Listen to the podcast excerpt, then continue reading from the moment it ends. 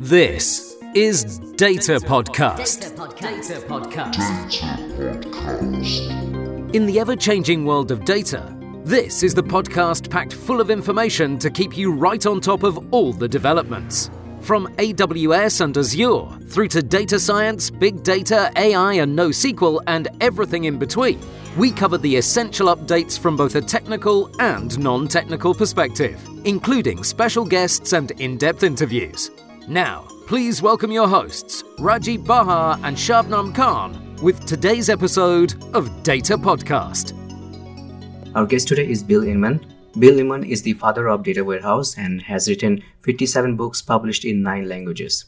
Bill's latest adventure is the building of technology known as textual disambiguation, technology that reads raw text in a narrative format and allows the text to be placed in a conventional database so that it can be analyzed by standard and analytical technology, thereby uh, creating a unique business value for big data or unstructured data.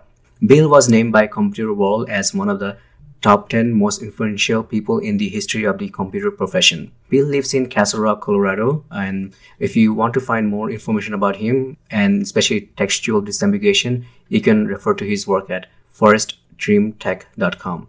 I am Rajib, and Shabnam is co-hosting with me today. Welcome to our show, Bill. Thank you for having me.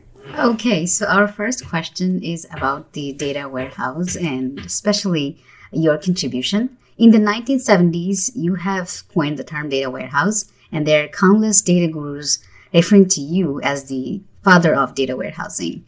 We are curious to learn how your journey started and what did you envision back then a data warehouse to be and now? Certainly. Well, uh, uh, years ago, I was a reporter for Computer World, and uh, at that time, IBM was coming up with uh, a technology which at the time was new called DB2. And IBM was making claims for DB2 that were simply uh, unrealistic. Uh, in fact, they were very unrealistic. And so I started writing in Computer World about the uh, claims of, of IBM and DB2.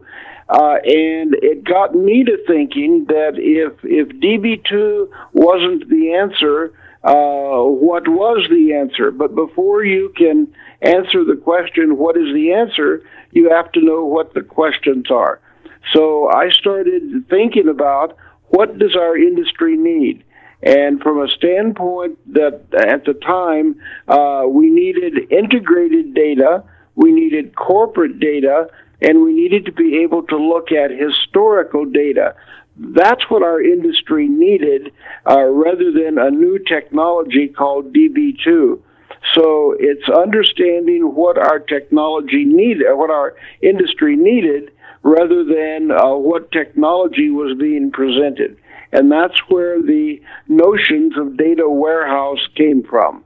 Thank you for the uh, history on that. And would you mind sharing who were the earliest adopter of this concept you call data warehouse? And uh, what were some interesting dis- discoveries have you found back then? And and how active was the industry? And how has it evolved over the years? Surely. The the first three companies that i ever did data warehousing with were uh, shell canada uh, Aetna Life and Casualty Insurance, and Pactel Cellular. And these three companies, from a business standpoint, uh, have very different businesses. But when it came to architecture, these three companies were uh, uh, amazingly similar in terms of architecture. So uh, those were the first three companies that I got to explore data warehouse at. Now, in the early days, data warehousing was something that uh, was not accepted with the information technology community. That in the early days, we sold data warehousing to the marketing organization, sales organization, and finance organization because the IT community was not receptive at all to data warehouse. Uh, and and today, I think that has changed.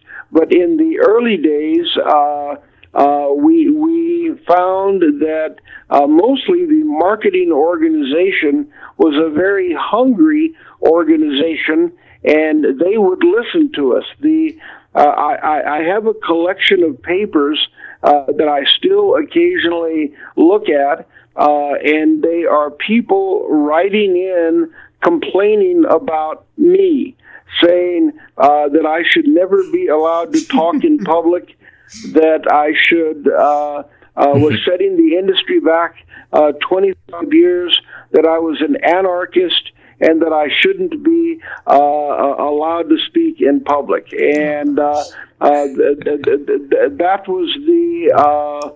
Uh, that was the reception the uh, information technology community had for data warehousing. And thank goodness the marketing people listened to what we had to say. That's very interesting. That's mind blowing. it is really interesting to see how industries change and how the mindset of all these people that are acting in the industry change. And in the current state of that industry, do you think data warehousing is relevant in this hyped up age of big data and data science? Do these technologies simply complement existing data practices?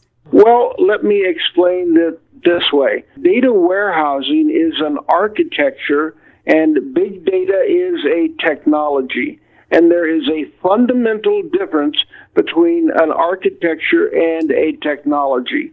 And as long as in the corporation we need the single version of the truth on which to make decisions, we need data warehousing.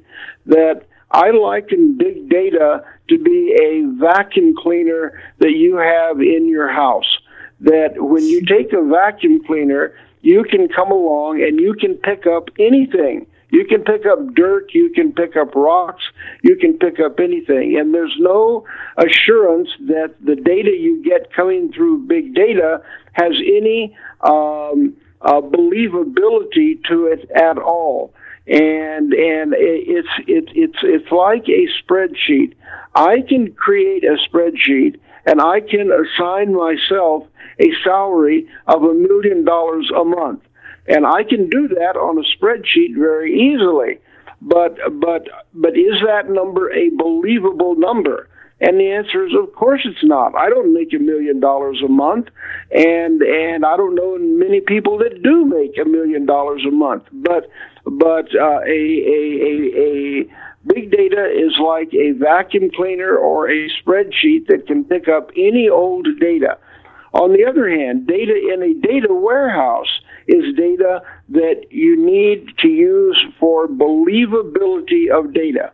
If you build your data warehouse properly, you, you build data on which you can have confidence in your corporate decisions.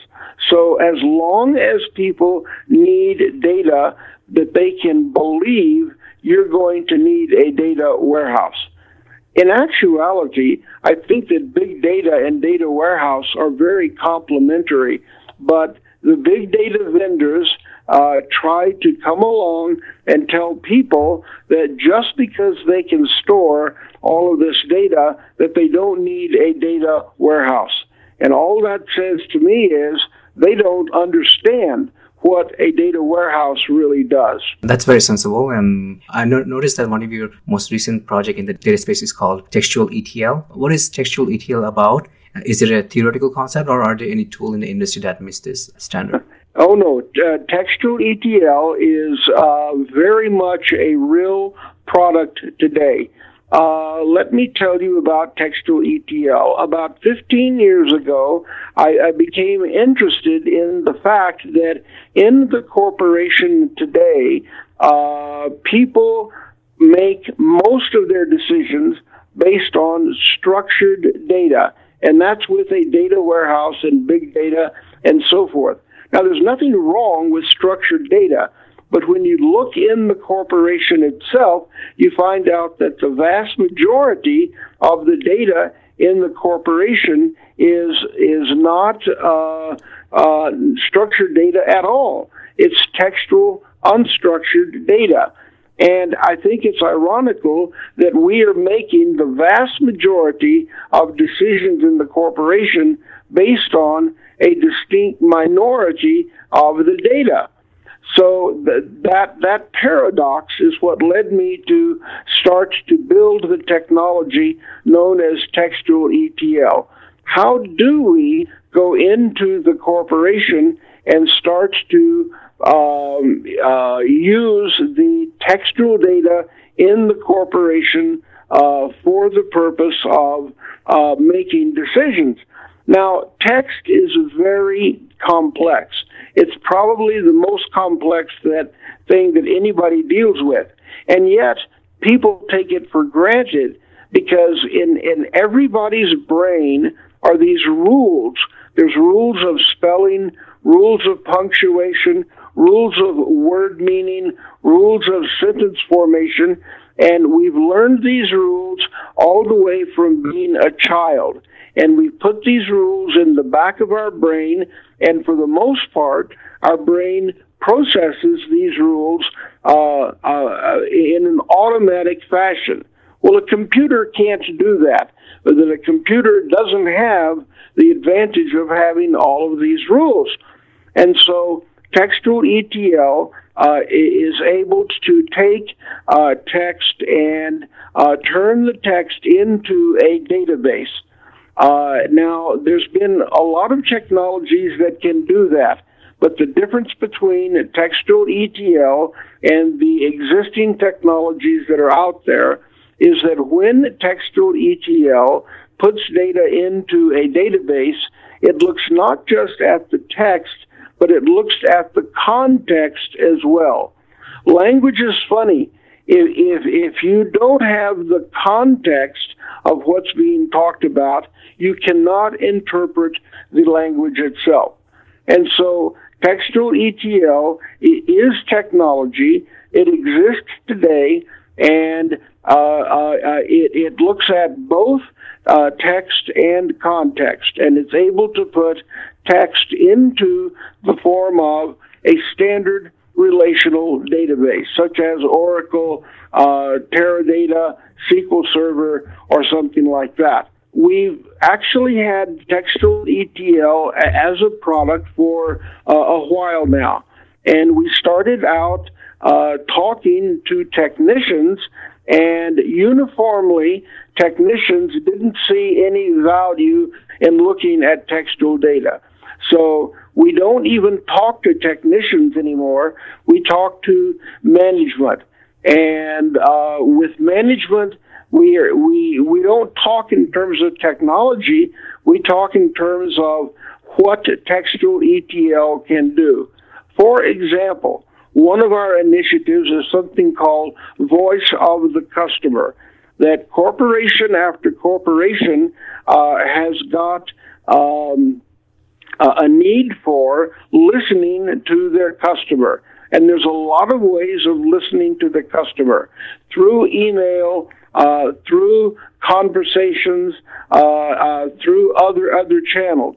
And and when we talk to management, uniformly, management says, yes, this is what I need.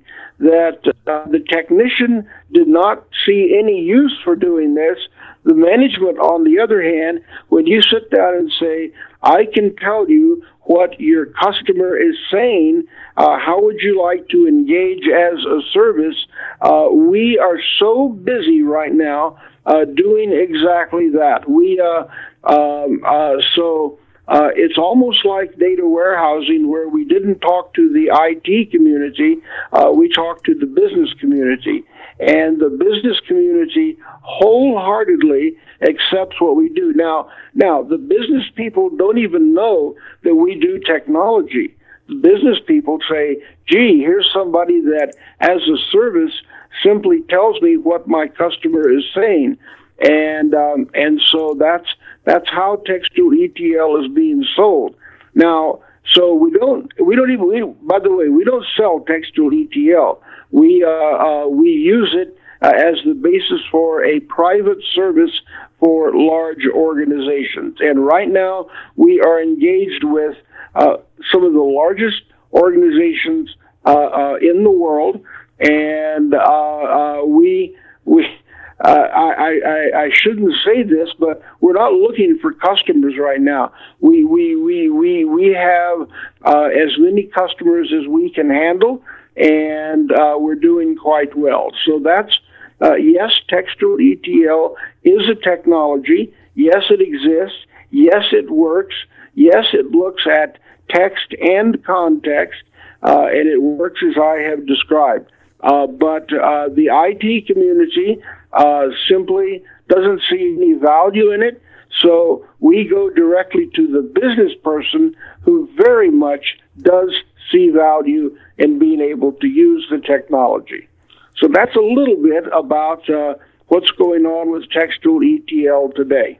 I have a quick follow up question. Uh, when you're working with a textual ETL and creating the database out of it, in that database, assuming the text data goes into some table, what kind of contextual data do you track or do the business find useful in tracking? Okay, you you've asked a very, very difficult question that's at the heart of textual ETL, but I'll, I'll describe it to you. When you. are dealing when you're dealing with text, text is very complex because we speak language and our brains do this background processing. We don't know how complex it is, but take my word for it, it's very complex. The other day, and, and I mentioned that we do uh, contextual processing. How do we do contextual processing? Uh, it, it turns out uh, that there's at least 67 different algorithms. There's no one algorithm because at one moment you say, okay, let me give you an example. Michael Jackson had uh, a record album called Bad. Now, if you and I are talking and I mention the word bad, you think something negative is being said. But if we look at Michael Jackson's album of Bad, uh, Michael Jackson wasn't talking about something negative. In fact, when Michael Jackson says bad, he means something uh, pretty much the opposite. He means something that's very good and very cool. And, and, and even the word cool. Uh, the word cool used by Michael Jackson doesn't mean a temperature of hot and cold. It means something that's that's very desirable. Yep. So you, you you see that that language is and and and and now can we handle Michael Jackson and the word bad and and your and I's interpretation of that? Yes, we can. But that's only one meaning or one way in which context of text uh, uh, is is is an issue. Uh, there's 67 different algorithms that we have. I, I, I liken uh, our textual ETL to being a symphony conductor. Uh, the symphony conductor, at one point in time, asks the violins to play. Then the symphony conductor asks the drums to play. Then the symphony conductor asks uh, everybody to play louder and faster. Then the conductor asks the horns and the flutes to play. And so, uh, uh, uh if there's any magic in textual ETL at all, at all, it's in being able to read text and understand which of the 67 algorithms are appropriate for understanding and managing that part of text. Uh, it's taken us about 15 years to build this technology. That's awesome.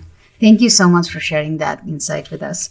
Now, uh, my ne- next question is about your publications, uh, the recent ones on taxonomies and textual analytics. And I think you have already started talking about it in a way. But um, because our knowledge is quite limited on it, uh, would you please enlighten us about the use case scenario for which it's relevant? Surely. Uh, one of, certainly not the only, but one of the major ways in which we address the issue of context is through something called taxonomies. And taxonomies are a way of looking at language and categorizing language itself. Now, it's you know it's it's it's the major way in which uh, you you start to understand language. Again, it's it, believe me, it's not the only way, but it's the major way. Uh, the, the, the use case for taxonomies uh, comes in very useful when you start to do what's called sentiment analysis. When you start to read uh, comments that people have made and say, uh, for what this person is saying, uh, how do I interpret it? So I I, uh, uh, I say I, I like ice cream. Well, the word I like means that I have a positive sentiment, and what is it that I like? The thing that I like is the ice cream itself. That would be what we call the predicate. So uh, we use uh, uh, sentiment taxonomies to understand the feeling that's been conveyed in the words that are being said. Now, I'd like to, and and and for the work that we do, uh, taxonomies come into play probably about oh 65 or 75 percent of the time. And uh, uh, there, there's another whole type of work that we do where we don't even use tax. Uh-huh. Sentiment analysis taxonomies are what we use. One last question: How do we connect with you in social media? Let's say Twitter or blog or websites.